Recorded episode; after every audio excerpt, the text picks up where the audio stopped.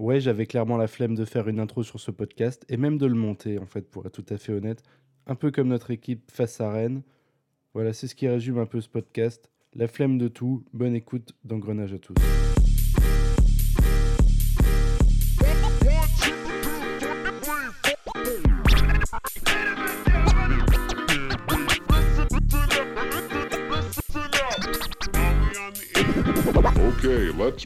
Bonjour, bonsoir à tous, c'est Valoumès et on se retrouve pour un nouvel épisode d'Engrenage. J'ai pas regardé le numéro d'épisode juste avant, mais de toute façon, Jean Barista n'est toujours pas là pour me demander le numéro. Rémi, le combien? 36, je crois. 36, je crois aussi, mais je suis pas certain. j'ai failli le faire, j'ai failli regarder en plus pour me la péter et je l'ai pas fait. Donc aujourd'hui, on a Rémi avec nous. Comment ça va, Rémi? Ça va très bien, euh, la grande forme, malgré la, défaite de, samedi, on s'est rattrapé avec le 15 de France. Euh, belle victoire contre les Pays de Galles. bon, On a Marquis euh, avec nous, vous l'avez sans doute reconnu. Comment ça va, Marquis? Écoute, ça va super, et toi? Ouais, ça va, un peu fatigué, hein, lundi, début de semaine. Sixième mois en chômage technique, ça devient vraiment difficile. ça va, ouais, voilà, on est confiné, c'est bon, quoi. Socket, comment ça va? Bah ça va très très bien, très content d'avoir une sorte de langue de bois ce soir euh, avec vous tous, hein, comme le, notre coach euh, du FCMS hein, dont on va parler par la suite, mais tout va bien. T'as l'air bien énervé, ça, fait plaisir. ça va, tranquille. Donc aujourd'hui, vous l'avez deviné, bien évidemment, on va parler de la magnifique défaite du FCMS 3 buts à 1 contre le Stade Rennais Football Club, l'unique réalisation messine du match. Papa Niaga Yadé je sais pas du tout si je l'ai bien prononcé. Oh, il y a un débat entre Yad et Yadé, je, je rentre même plus dans ce débat, hein, terminé. Ah, moi, Yadé, YOLO. Euh, du coup, voilà, seul but messin, euh, Metz qui a passé toute la deuxième mi-temps à 11 contre 10, quand même, hein, une belle performance euh, de n'avoir marqué qu'un but dans ce match contre Rennes. On va en parler, on parlera aussi du coup des déclarations d'Antonetti et Pajot qui ont, semble-t-il, fâché plus d'un tweetos lambda sur qui, qui tue le FC Metz. Et on parlera bien évidemment des quelques internationaux euh, messins qui ont été autorisés finalement à partir en Afrique euh, faire le match avec leur, euh, leur sélection pour, pour cette rêve internationale de mars qui va durer deux semaines pleines avec trois matchs de l'équipe de France dont on va se délecter pas du tout bien évidemment. Ne regardez pas ces matchs. Allez, le 36e épisode d'Engrenage, c'est tout de suite, c'est parti.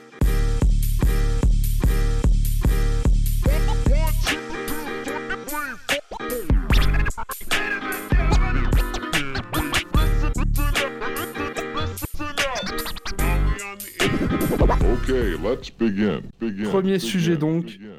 La défaite du FCMS contre le Stade Rennais Football Club. J'avais parié une victoire 4 ou 7-0, je sais plus. Mais bon, malheureusement, c'est tout l'inverse. Défaite 3-1 du FCMS, deux buts encaissés euh, en première mi-temps.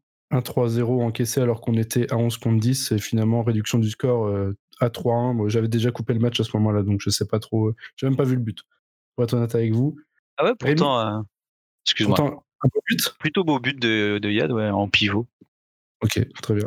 J'irai checker sur YouTube. Un peu de la chatte, hein, qui sert à rien, un but qui sert à rien. Quoi. But qui sert à rien. Donc l'enseignement à tirer, c'est que déjà Engrenage ne va pas offrir de maillot Toto Delaine ou euh, Mitch Mitch à un auditeur.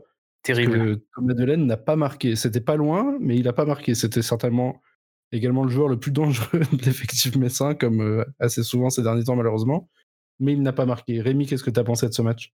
Ah, c'est, un match décevant euh, qu'on a joué contre une équipe qui commence un peu à se retrouver, euh, euh, ce qui concorde avec l'arrivée à la tête de cette équipe du grand Bruno Genesio. Hein. Le grand Bruno Genesio depuis, quelques semaines qui, qui apporte sa patte tactique sur, sur le stade rennais. Non, mais c'est voilà, c'est une équipe qui a récupéré de la confiance et qui est arrivée chez nous euh, en étant un peu plus sûr de ses forces que ça l'aurait été euh, il, y a, quelques semaines. Nous, au contraire, on est, euh, on est dans une période de doute, hein, une petite période de doute. Ça s'est clairement senti. J'ai la sensation sur le terrain. Outre les, les limites qu'on a toujours montrées ces, ces, derniers mois dans le, les attaques placées, voilà, on, on, sentait une équipe qui était, qui était pas franchement en confiance, euh, ce qui serait percuté, surtout, j'ai la sensation sur les, trois défenseurs centraux qui ont vraiment pas fait une bonne prestation, euh, toujours euh, très limite dans, l'utilisation du ballon et dans la pour le coup dans les duels et la gestion de, la profondeur avec des mecs comme Terrier, Terrier qui, et Doku qui prenait pas mal la profondeur et et un, un Girassi quand il est rentré qui a fait beaucoup de mal. Voilà, c'était un, match où on a eu en plus en deuxième mi-temps une situation qu'on n'aimait pas, c'est-à-dire dans laquelle l'adversaire nous laissait un peu le ballon. Euh, voilà, c'était de la possession assez stérile, avec peu de circuits euh, de, de, passes intéressants. Euh, un Wagner Diaz euh, esselé et collé au défenseur qui qui peut pas gagner un duel. Un Lamine Gay euh, un peu un peu qui manquait de précision technique. Un Boulaya qui revenait aider à la relance dans les dans son propre camp parce que Maïga et Pajot peuvent pas la prendre la prendre en main voilà, bon, c'est un, un, match somme toute assez classique du FCMS ces dernières semaines face à une équipe qui, elle, était en confiance et qui a été très efficace. Socket, euh, est-ce que tu es d'accord avec les propos de Rémi sur, euh, sur ce match? Euh, Oui, effectivement. Bah, de toute façon, je veux dire, ce match, dans le, autant dans le scénario, mais même dans l'évolution de, de, la dynamique du match, vous prenez le match contre Lens, vous prenez le match contre Angers. si on enlève les deux buts miraculeux de Metz contre Lens, bah, tu sensiblement sur le même type de match en fait. C'est-à-dire qu'à chaque fois, tu encaisses en plus ce premier but euh, en première mi-temps, donc ça commence à être une belle répétition quand même là, en ce moment, depuis la reprise. On aime bien encaisser le premier but, hein, et, à chaque fois en plus en première mi-temps. Ça, c'est toujours assez sympathique. Et, euh, et ouais, et, tu dois à chaque fois revenir, revenir dans le score par des miracles, parce que Rémi a très bien dit que, euh, encore une fois, on continue à faire ce truc de balancer des ballons sur un joueur d'MS68 face à des défenseurs qui ont quand même ont un peu de tête de plus que lui. Euh, dans, certains cas. Et, donc, ouais, tu as, le sentiment que la construction euh, offensive ne se fait pas. Chose qu'on a déjà dit, que beaucoup de gens ont déjà dit, que contre Lens notamment, bizarrement, t'es bon ou t'es menaçant vers Lens quand tu joues haut. Bah, c'est quand même bizarre que non seulement ton, ton but à la fin est marqué sur une position haute des Messins, parce que c'est pas compliqué, je crois qu'il y a au moins 4 ou 5 joueurs Messins dans la surface sur le but de Yad. Euh, alors après, le, rouge t'aide à, aussi à, donner envie d'aller vers l'avant, hein, forcément, hein, vu que t'es à 11 qu'on dit, tu vas pas rester derrière.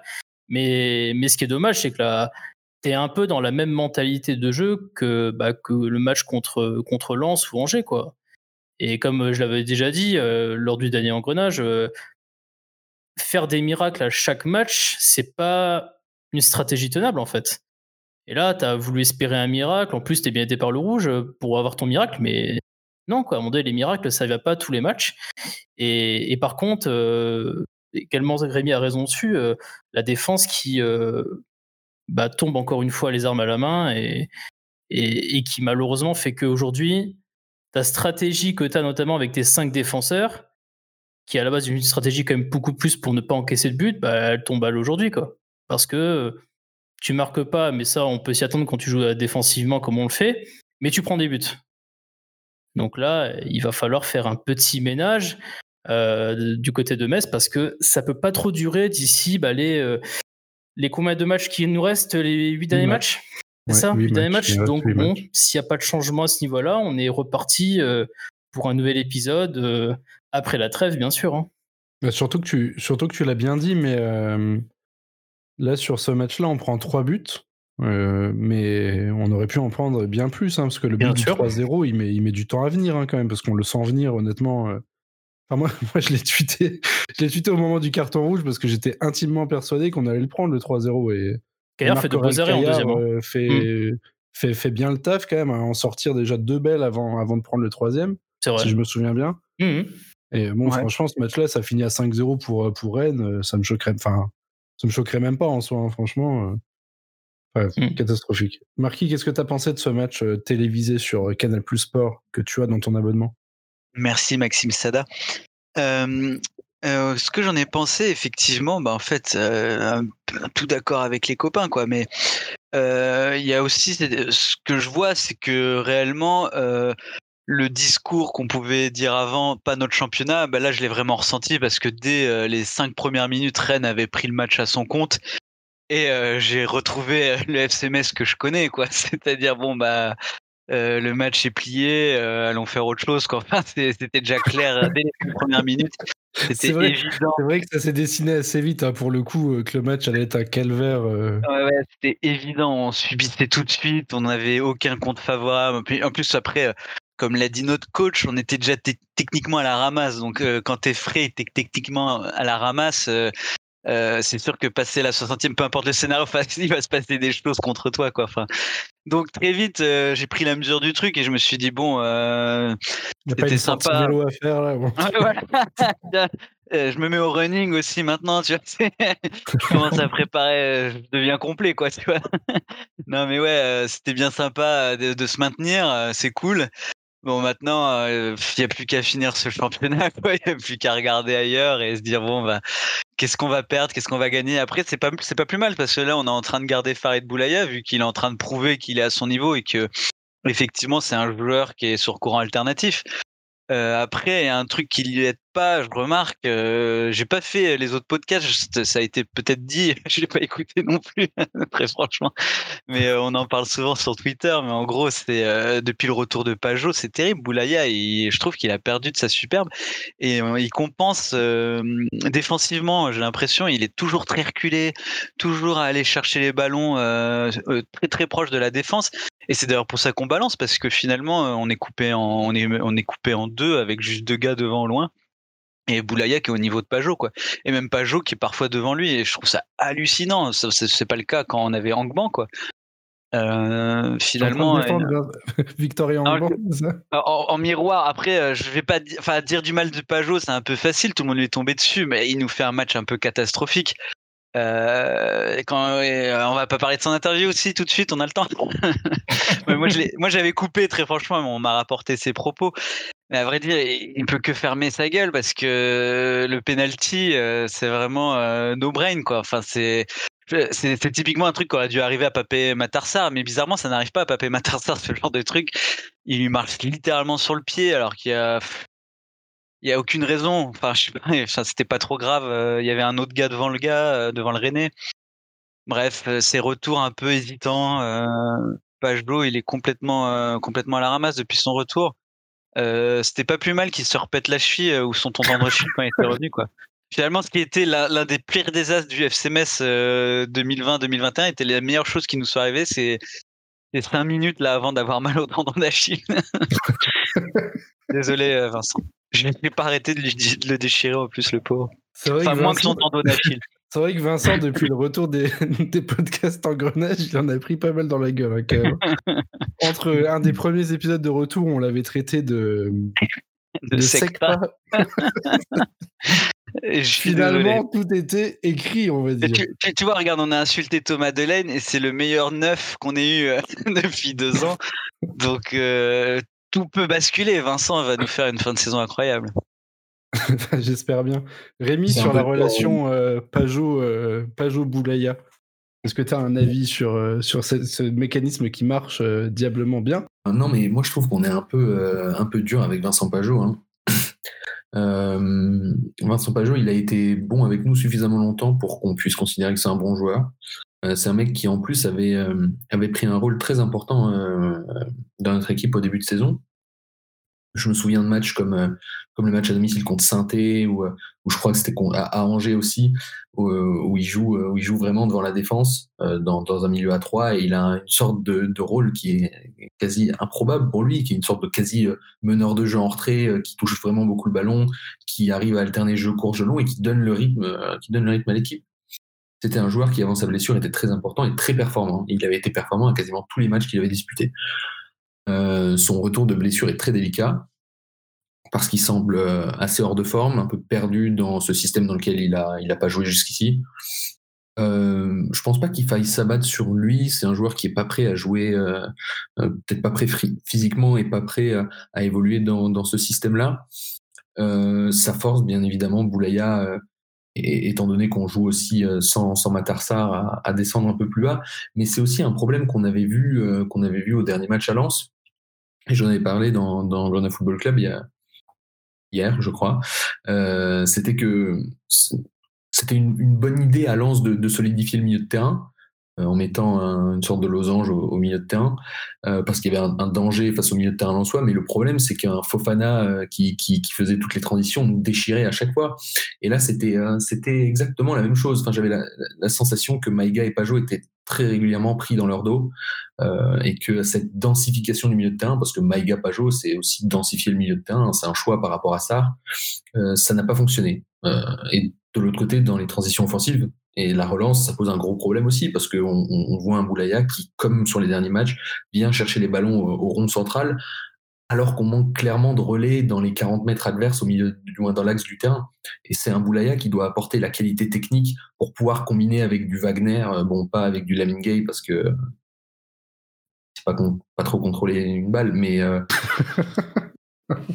voilà, un Boulaya a un apport devrait avoir un apport plus haut sur le terrain. C'est là qu'on manque clairement euh, euh, d'un joueur et d'une qualité technique pour pouvoir combiner devant.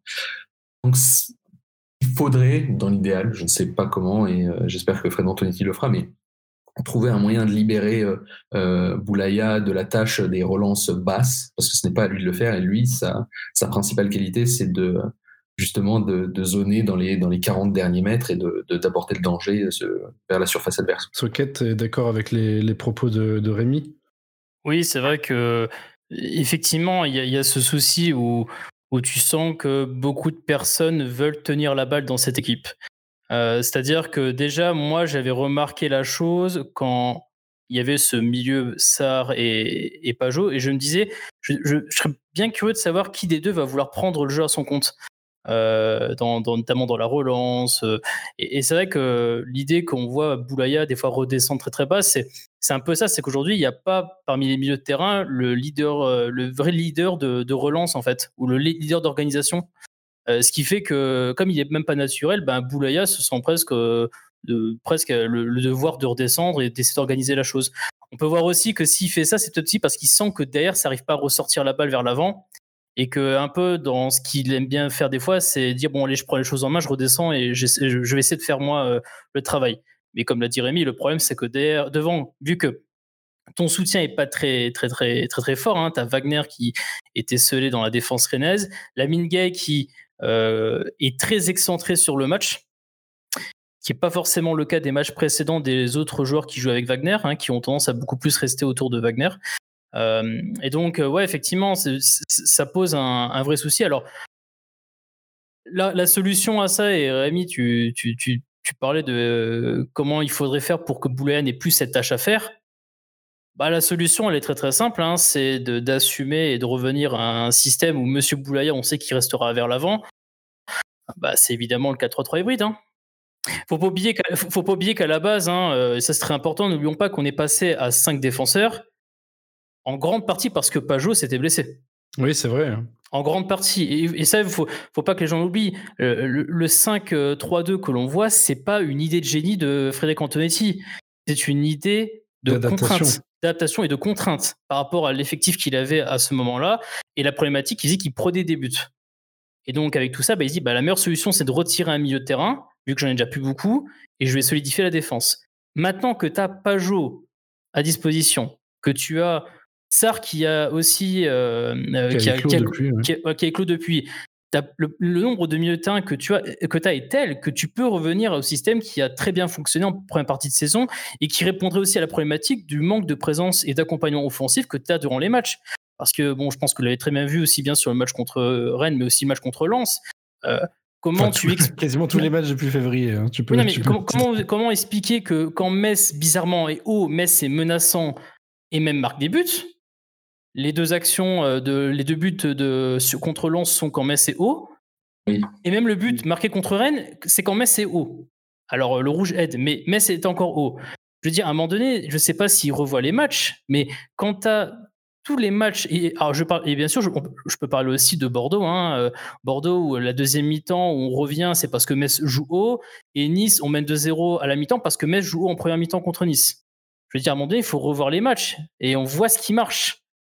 Après, si on répète pas ce qu'on voit euh, qui marche en, regardant les rencontres, et eh ben ouais, effectivement, on va continuer à, se faire démonter au milieu de terrain comme on se le fait et à inexister offensivement. Et malheureusement, euh, euh, je Je sais pas s'il y a quelqu'un qui voit les, choses à Metz. Mais je, crois que le problème, c'est que la salle de retransmission télé à Frescati n'est pas terminée encore. Donc en fait, on peut pas regarder les matchs. Ouais.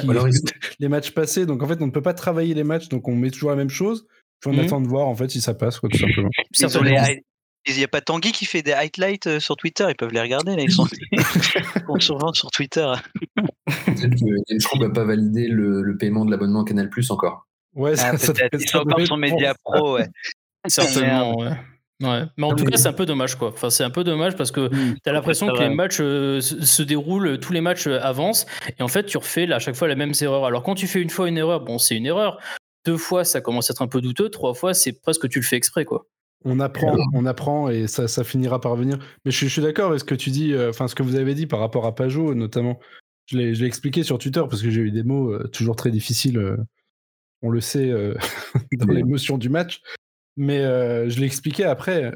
Pajot, c'est pas forcément lui le souci, c'est aussi, comme, comme vous l'avez bien dit, le, système de jeu qui, qui ne lui convient pas et le fait qu'en plus, bah, il ait une saison quand même tronquée par les blessures. C'est pas évident de se réintégrer dans un collectif comme ça qui tournait plutôt bien. Donc voilà, je voulais nuancer un peu mes, mes propos, les propos que j'ai pu avoir sur Vincent Pajot. Après, ça reste. voilà. Hein après, euh, Pajot, euh, désolé, je lui tombe dessus, mais en vrai, il n'est pas aidé par euh, notre Krakito qui est en train de plonger, qui est Abib Maïga. Enfin, ce joueur était quand même d'un ton au-dessus pendant longtemps, et là, il est complètement en train de plonger. Enfin, on le, je le reconnais pas, Abib Maïga. Quand même. Ça dépend des matchs. Ouais, en tout cas là contre contre Rennes, c'était impossible à suivre. Enfin, j'ai jamais vu ça de, de, sa part. Moi, c'était la première fois que je le revoyais depuis longtemps. Et finalement, ouais, il y a un problème, mais c'est là tout Socket l'a vraiment tout très bien dit.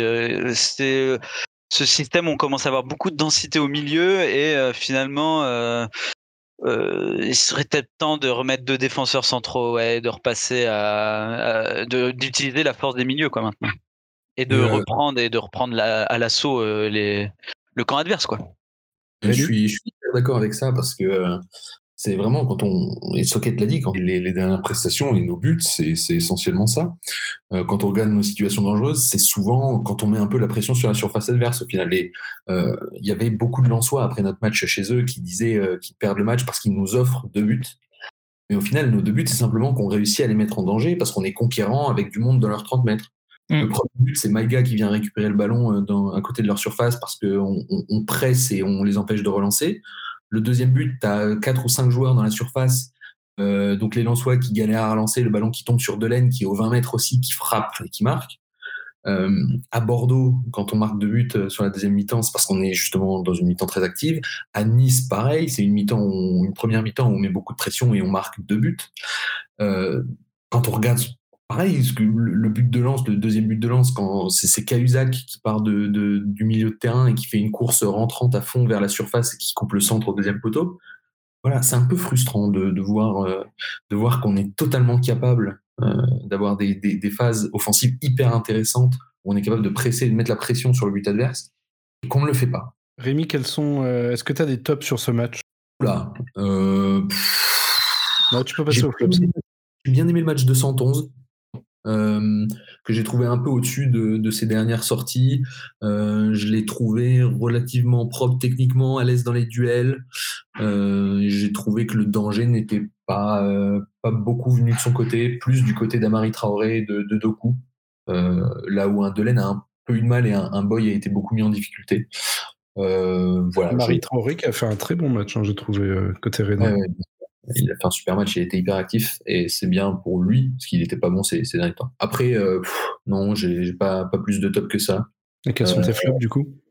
Petit top pour la rentrée enfin de Papa Ndiagayede qui est souvent euh, souvent intéressant quand il rentre en jeu et il n'est pas beaucoup rentré en jeu ces derniers temps. Bien et qui d'ailleurs, selon une stat que j'ai vue sur Twitter et que j'ai pas du tout vérifié, donc ça se trouve c'est totalement faux ce que je vous dis, mais qui a, qui a les mêmes stats que les mêmes stats que Boulaya. Je crois qu'il est le joueur euh, même le plus décisif que du FCMS cette saison, il me semble. Eh ouais, mais euh, justement, quand il, quand il rentre en jeu, euh, il, est, il est souvent très décisif, même, même quand il est titulaire, je crois qu'il est il doit être à 3 buts, 3 buts, 4 passes ou un truc comme ça, mais c'est pour un joueur qui rentre en jeu souvent, c'est très bien. Hein. Donc voilà pourquoi j'étais un peu déçu de ne pas le voir trop jouer ces derniers temps. Et pour les flops, euh, bah, je vais faire un, petit flop pour la, défense centrale de manière générale, beaucoup mis en difficulté.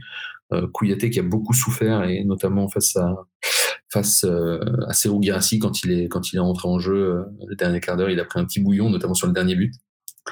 Et le rôle de donné à Wagner Diaz, je dirais le rôle qui est donné à Wagner Diaz, qui est qui est ingrat parce que c'est plus un deuxième attaquant qu'un mec qui là il a fait il a fait le taf qu'aurait dû faire un Ibrahim Anian quoi. C'est-à-dire euh, travailler en remise sur des, des ballons un peu longs euh, un taf qu'il ne peut pas faire de par son physique quoi. Ah, il, n'en est pas capable et euh, c'est voilà mes, mes flops Socket quels sont quel, quel, est ton top si vas-y un seul seulement si t'en as un? Bah écoute alors je sais que c'est un peu osé mais n'empêche c'est Caillard pour le coup euh, aurait pu facilement être un, hyper top légitime dans ce match. Après, il prend trois buts. C'est un peu embêtant, mais c'est vrai que je trouvais que Caillard, quand même, à, un moment, a, vraiment tenu la, la, baraque sur en deuxième mi-temps. Euh, donc ouais, j'aurais dit, franchement, j'aurais dit Caillard parce que le reste, malheureusement, sur les, joueurs de, de champ, j'ai pas été euh, très très transcendé. Et après, oui, effectivement, comme dit Rémi, il y a de, le fait qu'il marque aussi, c'est euh, une très bonne chose. Lui qui rentre pas souvent, vu que, bah, semble-t-il, il a pas trop de pierres à, ajouter à l'édifice, selon Tonetti, hein, quand tu vois qu'il rentre pas souvent en ce moment. Mais ouais, j'aurais mis ouais, ou peut-être il y a ouais, peut-être plus qu'ailleurs. Et tes flops du coup?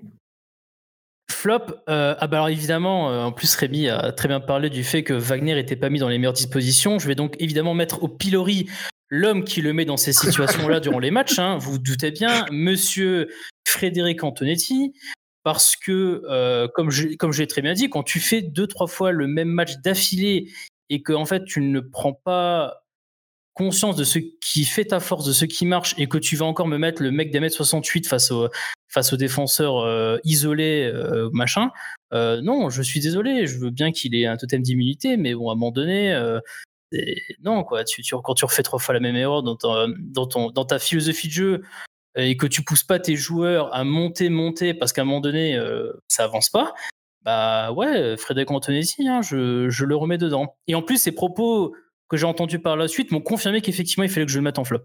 On va en parler juste après ça, justement. C'est ça. Donc je vais dire euh, Antonetti. Ok, ça marche. Marquis, est-ce que tu as un top euh, pour ce match? Euh, j'aime bien aimer ce top euh, Caillard qui est un peu osé, effectivement. Mais après, moi, est-ce que j'ai vraiment un top? Il n'y a rien qui m'a vraiment transcendé. Euh, La fin du match Le coup de sifflet final? Ouais, c'est ça, l'arbitre peut-être. non, franchement. L'arbitre qui n'a pas été mauvais, hein, il me semble. Ouais, ouais, ouais, franchement pas mal. Hein. mais je je saurais pas quoi dire. J'aime toujours nos latéraux, enfin, mais ils n'ont pas été top. personne n'a été top, à vrai dire, donc non. il a été flop du coup. Mais en vrai, c'est un peu pareil. C'est ça que, que j'adore avec cette équipe, c'est que on est nul en équipe et bon en équipe un peu, tu vois. bon, parfois il y a quand même un qui sort du lot, mais même dans la nullité, euh, il y en a pas un qui arrive à vraiment être exécrable. Tu vois, je suis un peu tombé sur Pajot, mais il, est à l'image. En fait, effectivement, on peut le donner qu'à l'entraîneur parce qu'on a une espèce d'équipe qui euh, euh, bah ça c'est pas football quoi. Si Antonetti il dit ça à l'entraînement, mais euh, il dit ça c'est football tout le temps, mais là franchement il y, a, pas beaucoup de football qu'on voit. Alors est-ce que, enfin, est-ce que c'est la faute des joueurs? Toi Wagner, ouais, je peux pas lui en vouloir comme on l'a dit. Et en plus je le voyais, il se plaignait un peu, il demande un peu les ballons dans les pieds, ce qui est normal. C'est un joueur qui a besoin du ballon dans les pieds, et donc. Euh, en fait, on a Open Get nous manque quoi. Donc je peux pas mettre en flop. Si Open Get me manque, je peux mettre en flop. Quoi. C'est compliqué. Les blessés, euh, quoi, en flop, du coup. ouais, blessure encore, quoi. Mais euh, et finalement, euh, Antonetti, quand il se retrouve euh, comme il disait toute la semaine, il disait cette fois-ci j'ai eu le choix et c'est dur de faire le choix. bah, putain, quand il a le choix, il fait le mauvais. Donc euh, j'aimerais en fait que tout le monde se pète et qu'on soit dans une ambiance. il a l'air d'être un très bon leader là-dessus. Sur on est une vraie équipe, on y va, on va au charbon et en fait ceux qui on n'attend pas se révèlent dans ces moments-là parce que ils n'ont pas le choix, ils doivent jouer quoi. Il y a un petit côté comme ça qui est finalement qui se révèle dans notre équipe et maintenant que tout le monde revient, on se rend compte que euh, le luxe ne, ne, convient pas à Antonetti. Il lui faut, euh, il lui faut un peu euh, de la merde, quoi, pour, pour briller. C'est un, vrai combattant, finalement. Il y a trois ans, dit on est 9 de Ligue 1 et Enget nous manque. Personne n'y aurait cru. Improbable. C'est pour ça, en fait, c'est très dur de parler. Parce qu'on fait une saison tellement bien. Enfin, ça suffit ce qu'on a fait. Donc, en fait, je pense qu'ils sont peut-être dans la même mentalité que moi, quoi. Ça y est, les gars, euh, on en finisse, quoi. Putain, sérieux, c'est bon. Le contrat, il est rempli, là. Il manque les barons à nouveau, quoi. Laissez-nous maintenant. Socket, tu as été agacé par les propos d'Antonetti et Pajou. Est-ce que tu peux nous les rappeler, s'il te plaît? Et puis, on va, on, va, on va débattre un peu dessus. Alors, bah déjà, on va parler de, de dans l'ordre des choses de Monsieur Pajot déjà. Parce que le premier qui a déclenché la bombe, c'est quand même, euh, c'est quand même Pajot qui euh, nous sort euh, en fin de match, interview d'après match. Quand même, hein, ce, ces propos, alors en, mode où on lui demandait, ouais, c'est quoi le, votre impression sur le match, et qui quand même dit, oui, comme le dit le coach, on a fait une bonne première mi-temps. Et alors là, quand il a dit ça, je vous avoue qu'après le match que l'on a vécu, mon sang n'a fait qu'un tour. j'ai vu ça, j'ai dit, mais attends, mais alors sur le coup, je me suis posé plusieurs questions. Je me suis dit, ok, donc il, est peut-être pas, euh, il est peut-être pas lucide parce que bon, t'as pris trois buts, euh, t'as individuellement, vous l'avez très bien dit, il a fait un match euh, un peu de merde. Hein. je veux dire, il est responsable, responsable. Sur le premier but, je mets responsable aussi, et aussi sur le penalty qu'il provoque, très bien. Il est pas lucide, très bien. Mais pourquoi est-ce que d'ailleurs il va vendre son entraîneur en disant oui l'entraîneur m'a dit qu'effectivement le match était bien et en plus je vous le dis à vous qui nous écoutez, qu'effectivement, le coach a dit que la première mi-temps était bonne. Alors que je rappelle quand même que Metz a pris deux buts et que Metz a tiré zéro faux but pour zéro tir cadré. Il faut le préciser quand même. Euh, donc ça, c'est évidemment le, gros déclencheur qui m'a beaucoup énervé. Et euh, évidemment, il, est totalement à côté de la plaque. Et après, effectivement, Antonetti, qui est en conf de presse derrière, alors nous a sorti euh, son blabla habituel qu'on a bien vu, euh, oui, l'adversaire, l'adversaire, l'adversaire, il est bon, l'adversaire, il est grand, l'adversaire, il a fait de la Ligue des Champions cette année. Bon, il a oublié de dire que l'adversaire a quand même fait 9, 9 matchs en victoire avant sa victoire contre Strasbourg la semaine d'avant. Hein c'est pas faux. Donc c'était pas non plus un adversaire qui était au sommet. Hein. Ils étaient plutôt dans la merde depuis la reprise. Hein. Ils, sont, ils étaient 18e avant le match contre Metz, si je me trompe pas, sur le classement retour. Donc on est donc voilà l'adversaire, le grand adversaire, euh, machin. Euh, donc, euh, donc ouais, très bien. Un peu dans la même lignée que, ce qu'il avait dit contre Lens. Hein. Lens, il nous avait sorti que c'était le manque d'expérience des joueurs, alors que bon, tu jouais Lens qui montait quand même de Ligue 2 hein, avec des joueurs qui n'ont même pas joué en Ligue 1. donc voilà, donc c'est un peu ce. Il a encore une fois cherché des excuses, sans mettre en, avant les problèmes et donc pas parler vraiment tactique. Là où certains coachs, quand tu les entends en conférence de presse d'après-match, vont te dire que oui, ça, ça a marché, ou ça, ça n'a pas marché, euh, j'ai voulu faire ceci, cela. Là, non, euh, il a parlé de, du manque de finesse. Euh, euh, je sais pas ce qu'il a vu aussi. Il a dit un truc aussi, et j'aimerais avoir votre avis là-dessus parce que ça m'a beaucoup fait rire quand il a dit ça. Il a dit à un moment donné, on n'a pas assez pesé ni, ni, été assez présent devant le but, mais j'ai retrouvé l'équipe que j'aime qui va vers l'avant. Alors là, quand il a dit, quand il a dit ça, ah, quand il a dit ça, alors là, je me suis levé, j'ai dit allez, je vais marcher un peu. C'est parce avec, que avec ou sans attestation? Je crois que c'est 100 pour toi qui habite, euh, qui habite en Je suis centre-ville de Metz, donc euh, je t'avoue que j'ai eu le temps effectivement de, de, me passer de cela. Mais en tout cas, ce qui est sûr, c'est que quand je vois ça, je me suis dit, ok, donc il oublie quand même qu'il y a eu un carton rouge qu'il a. Heureusement que ça l'a poussé à aller vers l'avant quand même, et qu'il était mené au score, hein, faut pas l'oublier. Mais il oublie ce qui s'est passé en première mi-temps. Euh, après, il a parlé aussi, évidemment, et, comme, comme contre Lens, hein, il a dit les faits de jeu font partie de l'histoire de ce match. Voilà la petite formule de fin qui euh, là aussi m'a énervé. Donc voilà, c'est pour ça d'ailleurs que je lui mets en flop, hein. c'est parce que c'est un peu euh, scandaleux comme analyse d'après-match et, finalement ça, bah, ça rejoint un peu ce que Pajot a vendu dans tout le monde, comme quoi bah, il était un peu à côté de la plaque sur l'analyse de son match. Rémi, euh, tu es d'accord avec, avec Socket? Toi aussi, ça t'a énervé ces, ces interviews, on va dire, d'après-match non, mais moi, la phrase qui me fait marrer, c'est euh, les, faits de jeu ont une incidence sur le match ou je sais pas quoi, mais quel fait de jeu? Il, a, dit les faits de jeu font partie de l'histoire de ce match. Je tiens à préciser, avant de laisser la parole Rémi, qu'il y a au mieux une discussion peut-être sur le troisième but parce que j'ai relu les règles du football qui sont longues et compliquées. Ah, éventuellement, éventuellement, le troisième but est un peu hors jeu parce qu'effectivement, il y a quand même une, tentative de sauvetage. Euh, de, du tacle sur la passe en profondeur pour Guirassi. Donc éventuellement là, Premier but, en revanche, il est absolument pas hors jeu. Enfin, c'est juste pour la parenthèse. Voilà. Voilà, non mais enfin, je trouve ça un peu limite de, dire ça. C'est remettre, disons que c'est repousser euh, la, responsabilité vis-à-vis de, l'arbitre qui n'avait pas réellement de, responsabilité là-dessus sur notre mauvaise performance. Après, euh, j'ai la sensation que c'est quelque chose de très réfléchi. Et c'est qu'une manière, c'est que c'est une manière pour Fred Antonetti d'un peu déresponsabiliser ses joueurs, de leur enlever euh, une partie de pression. Est-ce que c'est une bonne chose qu'un mec comme Vincent Pajot sorte de cette deuxième mi-temps en se disant euh, ce qu'on a fait c'est super euh, je sais pas ça veut dire qu'il ne faut pas s'attendre à de grands changements pour les prochains matchs. S'il n'y a pas de remise en question on, va un peu on va un peu stagner et rester dans cette idée cette idée de jeu là ce serait un peu dommage parce que pour moi cette fin de saison je veux dire, on, on va pas se voiler la face. Je pense que l'Europe, on la joue pas, euh, enfin, on la joue plus en tout cas. Euh, on va essayer de garder une place au milieu de tableau et je pense que ce serait une bonne idée de préparer, euh, de préparer, du moins, bon, il va falloir jouer la coupe, mais de se préparer éventuellement à la saison prochaine ou alors au moins de se faire plaisir en, jouant ces matchs avec un peu plus de conviction et d'intention, disons. Voilà. Marquis, tu es d'accord avec, avec Rémi? Ouais, moi aussi j'étais un peu énervé par, par euh, les conférences de presse et par euh, ce que bah, Pajot avait déjà coupé le match donc euh, c'est mon frère ouais, qui m'a prévenu enfin qui m'a dit putain Pajot il a il a la ramasse là ou quoi?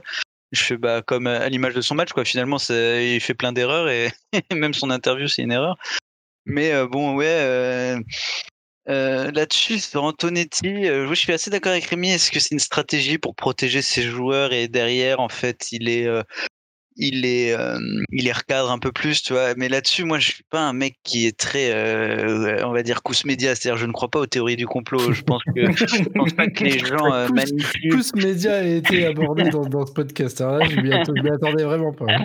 Pardon ouais. mais je suis pas un mec qui lit enfin qui pense que dans tout ce que dans toutes les déclarations qui sortent on peut y voir des signes contradictoires avec d'autres. du coup là, là ce que tu es en train de dire à nos auditeurs c'est qu'on ne va pas être vendu à l'Arabie Saoudite oui, entre autres. Et surtout, je pense que euh, Antonetti est très sincère dans sa, ce que rejoint Socket, dans, dans, sa, dans sa mauvaise, en tout cas dans, sa lecture du match. Et c'est ça qui m'étonne le plus, c'est s'il lui a vu ça, je me dis qu'est-ce qu'est-ce que en fait j'ai envie de je l'ai pas fait, mais je, je, me suis dit mais il faudrait que je re-regarde le match parce que peut-être qu'il y a vraiment des choses que j'ai ratées.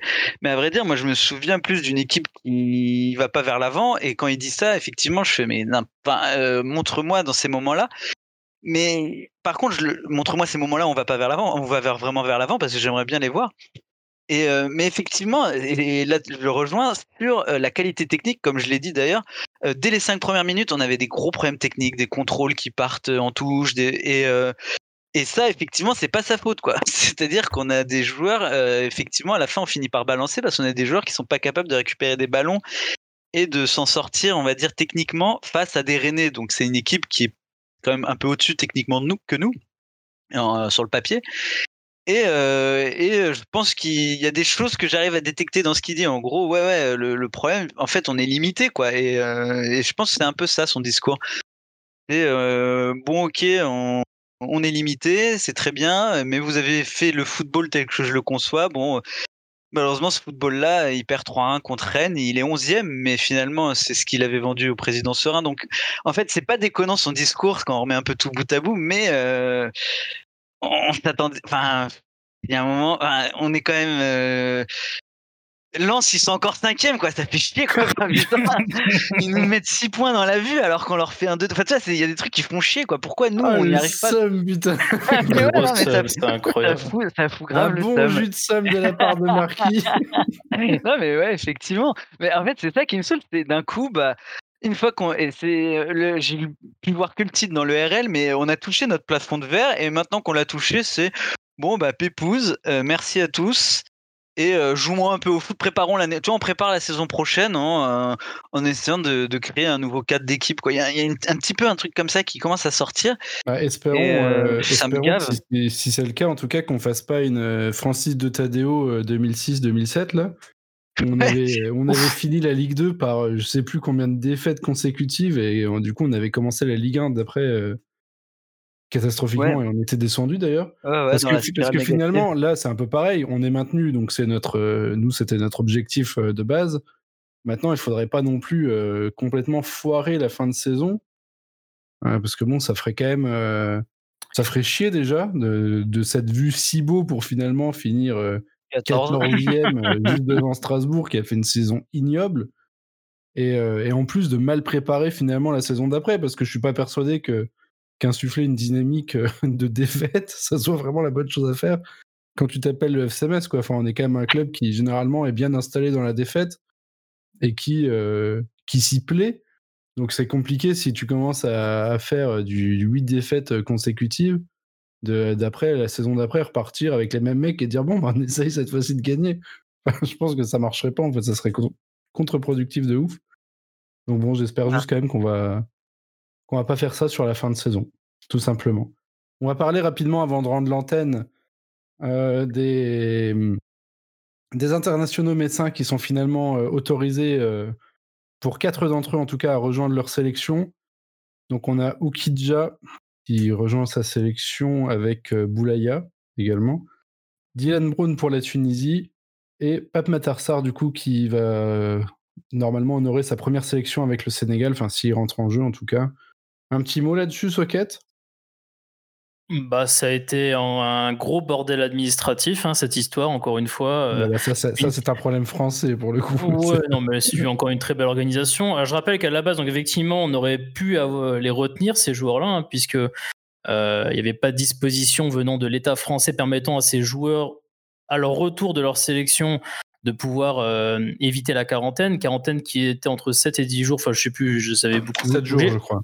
Ouais. En tout cas, plus que les 5 jours permettant, avec la nouvelle règle de qu'avait mis en vigueur la FIFA, permettant aux clubs de les retenir, puisque, puisque la quarantaine allait durer plus que 5 jours, bah, les clubs pouvaient dire non, ça dure plus de 5 jours la quarantaine, donc on les garde en France et ils ne vont pas en sélection.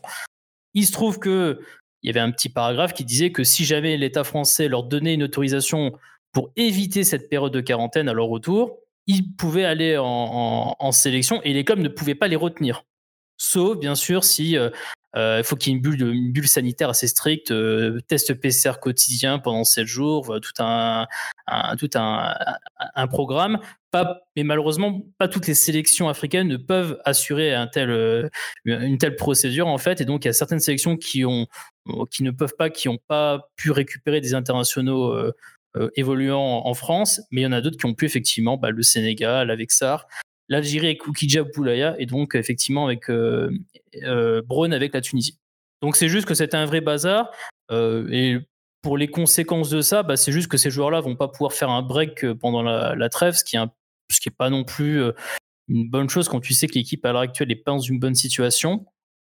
Donc, euh, donc c'est c'est un petit peu embêtant qu'il y ait aussi ce, ouais, ce, malheureusement cet emballement euh, rapide. Bah, du jour au lendemain, c'est bon, vous pouvez aller, alors qu'un jour auparavant, les mecs pouvaient pas y aller, quoi. Après, concrètement, si on regarde les quatre joueurs appelés, euh, Ukidja ne va pas jouer. Hein.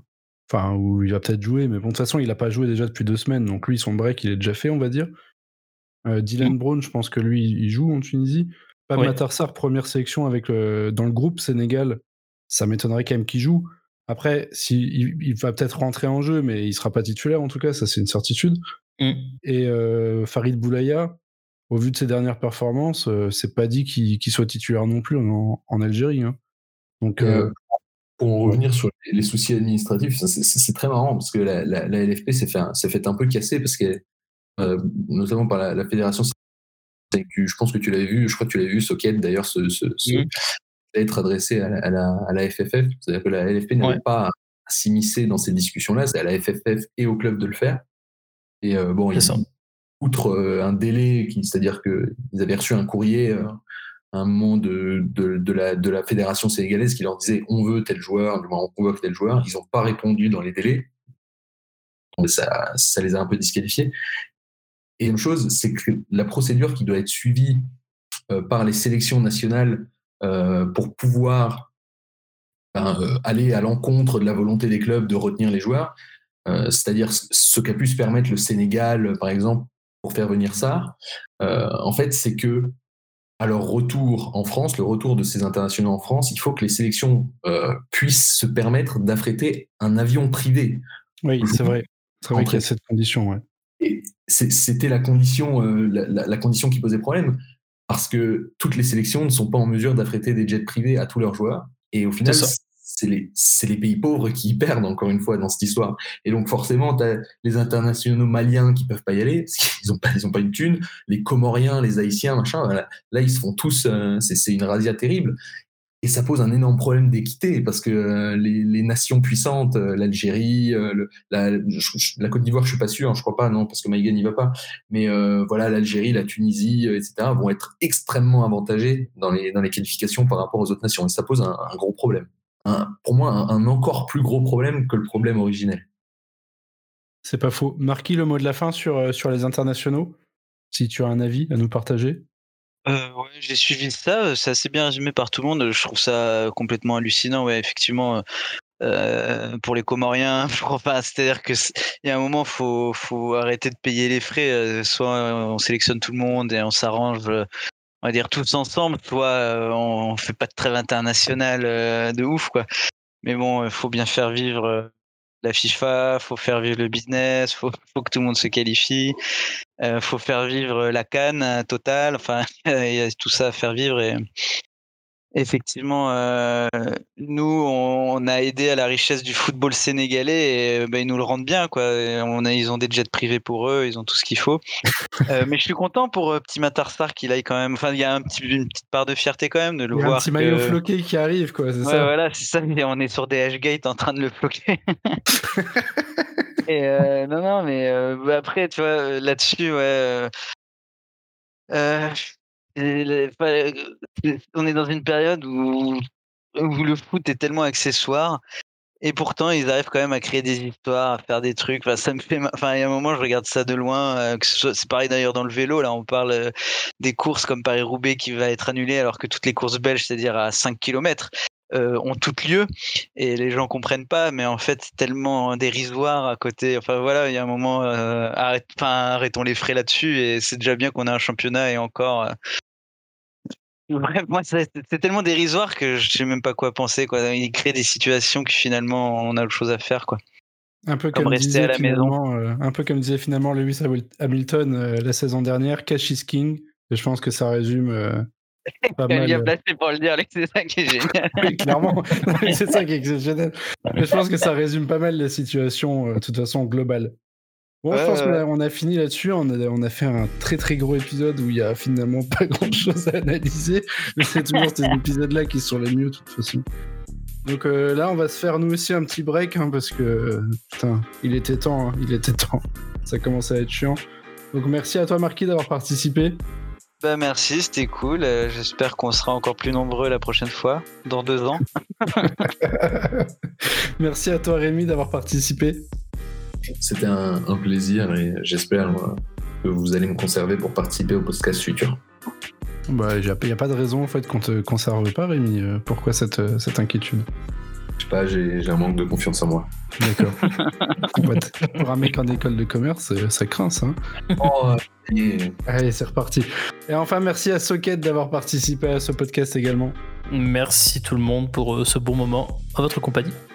Allez, on se retrouve du coup, euh, je sais pas trop quand, dans 2-3 semaines, après nos deux défaites 5-0 contre Monaco, parce que ça vient, Monaco, nous exterminer sur les huitièmes et sur le vrai, y a la coupe.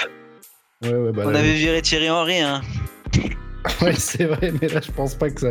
Je pense pas que l'histoire va se répéter, malheureusement. Ouais, pareil. Allez, du coup, on se retrouve la prochaine fois euh, quand on voudra. Bis à tous et euh, prenez soin de vous et n'oubliez pas de sortir avec une, attestation euh, si vous sortez dans les heures de couvre-feu parce qu'il y en a ici qui ont pris 135 euros d'amende. Allez, bise. ouais, moi en, vélo taf, la couvre-feu et tout, jamais contrôle les flics. deux fois, trois, quatre fois je les ai croisés, mais à chaque fois c'est bonjour, ça va? Ouais, ouais, ça va. bah les couilles. Sans battre les couilles. Rentrez chez vous, ouais, ouais, ouais. Pas même pas y demander ça. Une fois, c'était, euh, une fois ils ont allumé le gyro derrière moi ils, se mettent à ma hauteur et ils voient que je suis blanc. Donc ils ont redémarré. monsieur. ça, ça m'est arrivé une fois. Mais ils partaient vers la gare avec les gyros, quoi. C'était marrant. J'ai pris 135 euros il y a quelques jours. Sérieux? Bon, allez, messieurs, bonne soirée.